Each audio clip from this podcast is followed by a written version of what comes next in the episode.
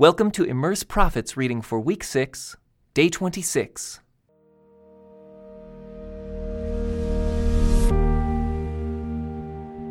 Immersed in Obadiah. The people of Edom were neighbors to the people of Judah. They lived in the rocky, mountainous region south of the Dead Sea, a place scarcely accessible to attacking armies. This made the Edomites complacent about their safety and security, confident and proud that no one could harm them. When the Babylonians besieged Jerusalem, the Edomites joined in the attack. After the city fell, they pillaged it. They even captured people from Judah who were fleeing and either killed them or sold them into slavery.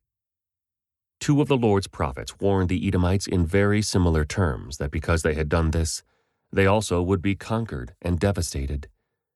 One of these prophets was Jeremiah, who included a denunciation of Edom in his oracles against the nations. The other prophet was a man named Obadiah.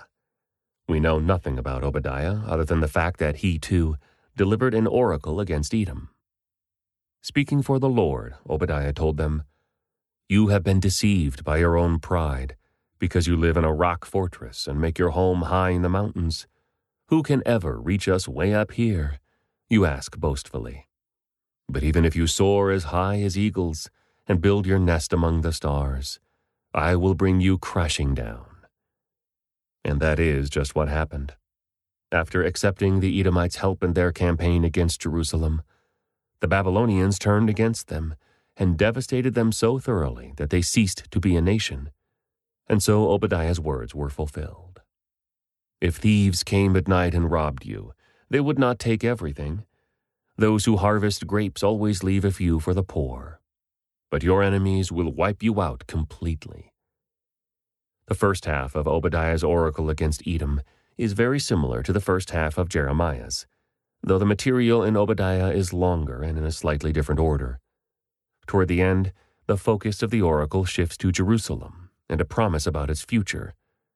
The exiles of Israel will return and reclaim their ancient inheritance.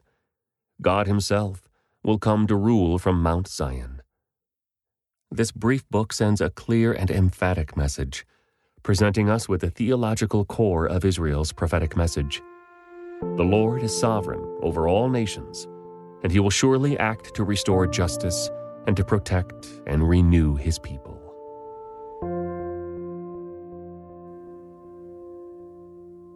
The Prophet Obadiah. This is the vision that the sovereign Lord revealed to Obadiah concerning the land of Edom. We have heard a message from the Lord that an ambassador was sent to the nations to say, Get ready, everyone. Let's assemble our armies and attack Edom. The Lord says to Edom, I will cut you down to size among the nations. You will be greatly despised. You have been deceived by your own pride, because you live in a rock fortress and make your home high in the mountains. Who can ever reach us way up here? you ask boastfully. But even if you soar as high as eagles and build your nest among the stars, I will bring you crashing down, says the Lord. If thieves came at night and robbed you, what a disaster awaits you! They would not take everything. Those who harvest grapes always leave a few for the poor. But your enemies will wipe you out completely. Every nook and cranny of Edom will be searched and looted every treasure will be found and taken. All your allies will turn against you. They will help to chase you from your land. They will promise you peace while plotting to deceive and destroy you. Your trusted friends will set traps for you, and you won't even know about it.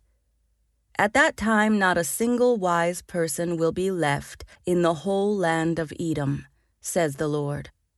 For on the mountains of Edom I will destroy everyone who has understanding. The mightiest warriors of Teman will be terrified, and everyone on the mountains of Edom will be cut down in the slaughter. Because of the violence you did to your close relatives in Israel, you will be filled with shame and destroyed forever. When they were invaded, you stood aloof, refusing to help them. Foreign invaders carried off their wealth and cast lots to divide up Jerusalem, but you acted like one of Israel's enemies. You should not have gloated when they exiled your relatives to distant lands. You should not have rejoiced when the people of Judah suffered such misfortune. You should not have spoken arrogantly in that terrible time of trouble. You should not have plundered the land of Israel when they were suffering such calamity. You should not have gloated over their destruction when they were suffering such calamity. You should not have seized their wealth when they were suffering such calamity. You should not have stood at the crossroads, killing those who tried to escape. You should not have captured the survivors and handed them over in their terrible time of trouble. The day is near when I, the Lord, will judge all godless nations. As you have done to Israel, so it will be done to you. All your evil deeds will fall back on your own heads.